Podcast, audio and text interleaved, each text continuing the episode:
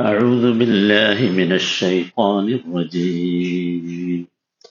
إنما حرم عليكم الميتة والدم ولحم الخنزير. ولحم الخنزير وما أهل به لغير الله.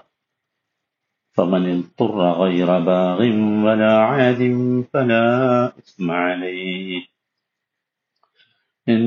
الله غفور رحيم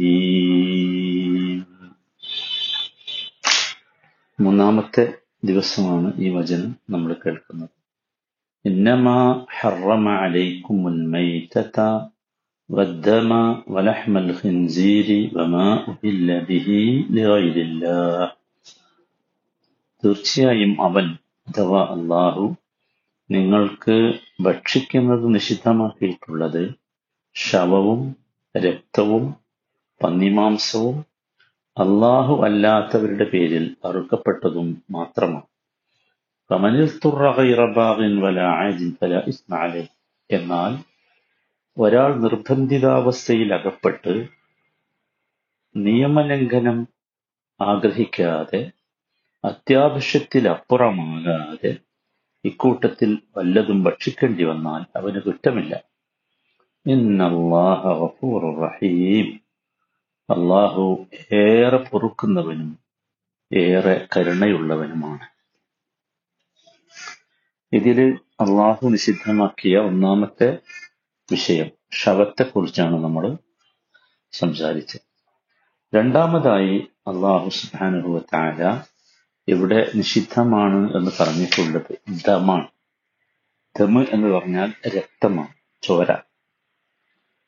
ഇവിടെ രക്തം എന്നതുകൊണ്ട് എന്താണ് ഉദ്ദേശിച്ചത് അതുകൂടി യഥാർത്ഥത്തിൽ വിശദീകരിക്കപ്പെടേണ്ടതുണ്ട് അത് സൂറത്ത് അനാമിലെ നൂറ്റി നാൽപ്പത്തി അഞ്ചാമത്തെ വചനത്തിൽ അള്ളാഹു വിവരിക്കുന്നുണ്ട് قل لا أجد فيما أوحي إلي محرما على طاعم يطعمه നബി സല്ലല്ലാഹു അലൈഹി വസല്ലമയോട് പറയുകയാണ് നബിയെ നിങ്ങൾ പറഞ്ഞു കൊടുക്കണം എനിക്ക് വഹി നൽകപ്പെട്ടിട്ടുള്ളതിൽ ഭക്ഷിക്കുന്നവന് ഭക്ഷിക്കാൻ പാടില്ലാത്തതായി യാതൊന്നും ഞാൻ കാണുന്നില്ല. ഇല്ല യക്കൂനമൈത്തത്തൻ ശവം ഒഴികെ. ഔദമം മസ്ഫൂഹൻ. അല്ലെങ്കിൽ ദമുൻ മസ്ഫൂഹ് എന്ന് പറഞ്ഞാൽ ദ്രവരൂപത്തിലുള്ള ചോരയാണ്. ഒഴുക്കപ്പെടുന്ന ചോര. ദ്രവരൂപത്തിലുള്ള ചോര. അപ്പൊ ഇവിടെ ദമ് എന്നതുകൊണ്ട് ഉദ്ദേശിക്കുന്നത് യഥാർത്ഥത്തിൽ അതാണ്. മനസ്സിലായല്ലോ? അപ്പോ എന്താണ് ദ്രവരൂപത്തിലുള്ള ചോരയും അല്ലാത്ത ചോരയും? അതുകൂടി നമ്മൾ മനസ്സിലാക്കേണ്ടതുണ്ട്. ദ്രവരൂപത്തിലല്ലാതെ ഉറച്ചു നിൽക്കുന്ന രക്തം. ഇപ്പൊ ഉദാഹരണമായിട്ട് ഈ മത്സ്യത്തിന്റെ രക്തം. അത് സാധാരണ മൃഗങ്ങളുടെ രക്തം പോലെ ഒലിച്ചിറങ്ങുന്നതല്ല. എല്ലാവർക്കും അറിയാം. അതുപോലെയാണ് ആ വെട്ടുകിളിയെ കുറിച്ച് പറഞ്ഞെടുത്ത് വെട്ടുകിളിയുടെ രക്തവും അങ്ങനെയാണ്. അത് ഒലിച്ചിറങ്ങുന്നതല്ല. അല്ലെങ്കിൽ ദ്രവമായി പുറത്തേക്ക് വരുന്നതല്ല. അതുപോലെ തന്നെ നബ്സല്ലാ അലൈഹി രണ്ട് രക്തങ്ങളെ കുറിച്ച് പറഞ്ഞു.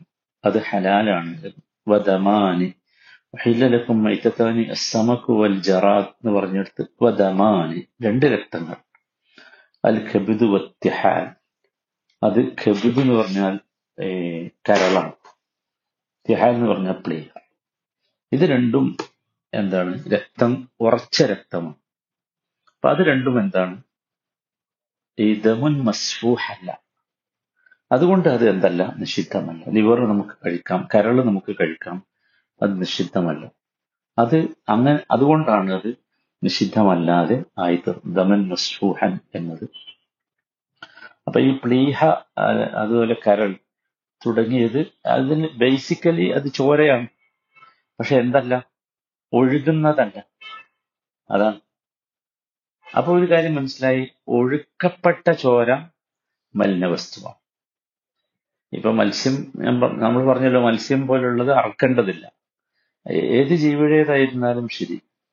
അത് രക്തം എന്താണ്? അത് മലിന വസ്തുവാണ് നജസ്സാണ്. മനസ്സിലായല്ലോ എന്തുകൊണ്ടാണ് ഈ രക്തം നിഷിദ്ധമാക്കിയിട്ടുള്ളത്? അത് നമ്മൾ അടിസ്ഥാനപരമായി പറഞ്ഞു അള്ളാഹു നിഷിദ്ധമാക്കിയത് കൊണ്ട് നാം നിഷിദ്ധമായി നിഷിദ്ധമാക്കി കണക്കാക്കുകയാണ് അല്ലെങ്കിൽ വെക്കുകയാണ്.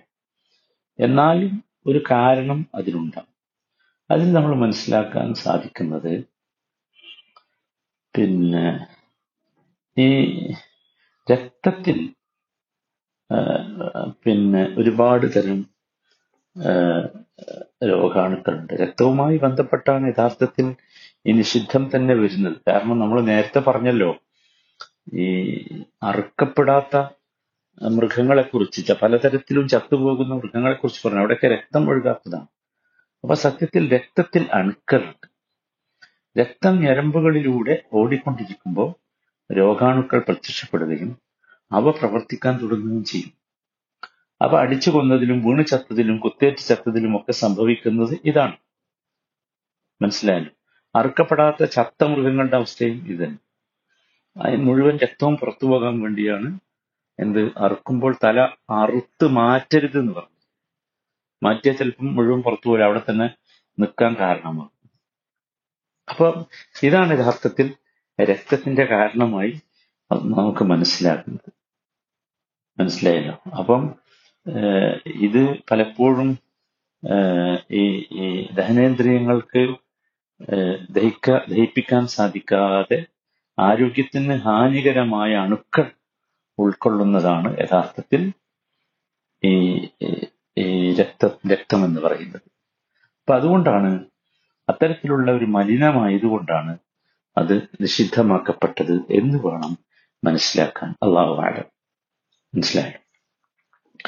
ഇനി മൂന്നാമത്തേത് ഈ ആയത്തിൽ പറഞ്ഞ മൂന്നാമതായി അള്ളാഹു താല നിഷിദ്ധം എന്ന് പറഞ്ഞത് വലഹ്മൽ ഖിൻസീർ എന്ന പന്നിമാംസം.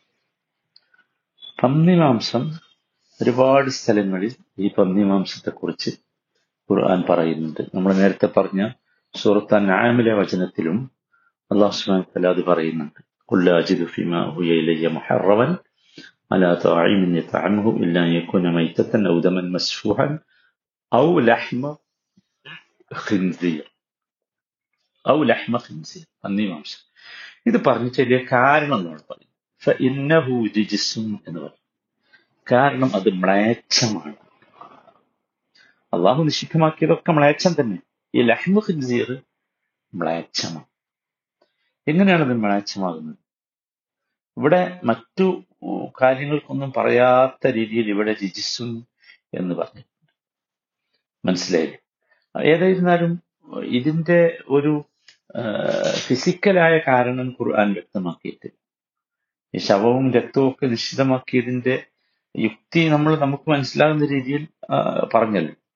എന്നാൽ ഇവിടെ എന്തിനാണ് പന്നിമാംസം നിഷിദ്ധമാക്കിയത് എന്ന് ചോദിച്ചാൽ ഏറ്റവും പുതിയ പഠനങ്ങളും റിസർച്ചുകളും വെച്ച് നോക്കുമ്പോൾ ഒരു വിഭാഗം ആളുകൾ പന്നിമാംസം കഴിക്കുന്നുണ്ട്. നമുക്കെല്ലാവർക്കും അറിയാം. പക്ഷെ മനസ്സിലാകേണ്ടത് മനസ്സിലാക്കേണ്ടത് ഏറ്റവും വൃത്തികേടിൽ ജീവിക്കുന്ന ജീവിയാണ് പന്നി. അതാണ് പന്നിയുടെ ഒന്നാമത്തെ സ്വഭാവം. രണ്ടാമതായി പന്നി മാംസത്തിൽ കൊളസ്ട്രോൾ കൂടുതലാണ്. കൊളസ്ട്രോൾ കൂടുതലാണെന്ന് പറഞ്ഞാൽ എണ്ണയും കൊഴുപ്പും കൂടും. ഈ കൊഴുപ്പ് കൂടിക്കഴിഞ്ഞാൽ ഹൃദയത്തിലേക്കുള്ള ഞരമ്പുകളെ അത് ചുരുക്കും. അപ്പോ ആ, അറ്റാക്കിനും സ്ട്രോക്കിനും ഒക്കെ സാധ്യതയുണ്ട്. പിന്നെ അതിന് പുറമെ ബ്ലഡ് ക്യാൻസറിനും സ്ഥനാഭിതത്തിനും ഇത് കാരണമാണ് ചരി ശാസ്ത്രം പറയുന്നത് ആമാശയത്തിൽ മുറിവുകളും കുരുക്കൾ കുരുക്കുകളും ഉണ്ടാവും ചെറിയ കുരുകൾ ഉണ്ടാവും മനസ്സിലായില്ലേ? അതിനൊക്കെ പുറമെ ഈ പന്നി പന്നിമാംസത്തിലെ പുഴുക്കൾ ചാകുന്നില്ല എന്നാണ് പറയുന്നത്. അത് മനുഷ്യ ശരീരത്തിലെത്തിയാൽ മുട്ടയിടും. ചാകെ മുട്ടയിടും. എന്നിട്ട് ഇത് തലച്ചോറിന്റെ സമീപത്ത് എത്തും. അങ്ങനെ അവിടെ വളർന്നാൽ ഹിസ്റ്റീരിയ ഉണ്ടാകും ഭ്രാന്തുണ്ടാവും എന്നൊക്കെ സയൻസ് പറയുന്നുണ്ട്. ഹൃദയത്തിന് സമീപത്താണ് ഈ പുഴുക്കൾ വളരുന്നതെങ്കിൽ അറ്റാക്ക് വരെ ഉണ്ടാകും. അത്രമാത്രം രക്തത്തെ അത് ബാധിക്കും. അങ്ങനെ ശരീരം തളരും കുഴയും. ഇതൊക്കെ ഇത്തരം ഈ പന്നി പന്നിമാംസത്തിലെ അണുക്കൾ പുഴുക്കൾ ഇതിന് കാരണമാണ് എന്ന് സയൻസ് പറയുന്നുണ്ട്. ഇനിയിപ്പം സയൻസ് പറഞ്ഞാലും ഇല്ലെങ്കിലും ശാസ്ത്രം പറഞ്ഞാലും ഇല്ലെങ്കിലും ഒക്കെ അള്ളാഹു സുബാനു താല അത് നിഷിദ്ധമാണ് എന്ന് പറഞ്ഞിട്ടുണ്ട്. അപ്പൊ നിഷിദ്ധമാണ് എന്ന് പറഞ്ഞ സ്ഥിതിക്ക് നമ്മൾ ഒരിക്കലും അത് ഭക്ഷിക്കാൻ പാടില്ല. അതിനെ നിഷിദ്ധമായി തന്നെ നമ്മൾ കാണണം. അറിയാതെ ഭക്ഷിക്കുന്നതിനെ കുറിച്ചല്ല പറയുന്നത്. അറിഞ്ഞുകൊണ്ട് പന്നിമാംസമാണെന്ന് അറിഞ്ഞുകൊണ്ട് പന്നിമാംസമോ അതിന്റെ ബൈ പ്രൊഡക്റ്റുകളോ ഒരുപാട് ബൈ പ്രൊഡക്റ്റുകൾ അതിൽ നിന്ന് ഉൽപ്പാദിപ്പിക്കപ്പെടുന്നു എന്ന് കേൾക്കുന്നു. അങ്ങനെയാണെങ്കിൽ അതിന്റെ ബൈ പ്രൊഡക്റ്റുകളോ ബൈ പ്രൊഡക്റ്റുകളാകാൻ സാധ്യത ബൈ പ്രൊഡക്റ്റുകളെ കൊണ്ട് നിർമ്മിച്ചതാകാൻ സാധ്യതയുള്ള വസ്തുക്കളൊക്കെ നമ്മൾ യഥാർത്ഥത്തിൽ ഉപേക്ഷിക്കേണ്ടതാണ്. അതാണ് ഇതിൽ ശരിയായ ദീൻ എന്ന് പറയുന്നത്. അള്ളാഹു മനസ്സിലാക്കി ഉൾക്കൊള്ളാൻ നമുക്കൊക്കെ തോഫിക്ക് നൽകുമാറാകട്ടെ.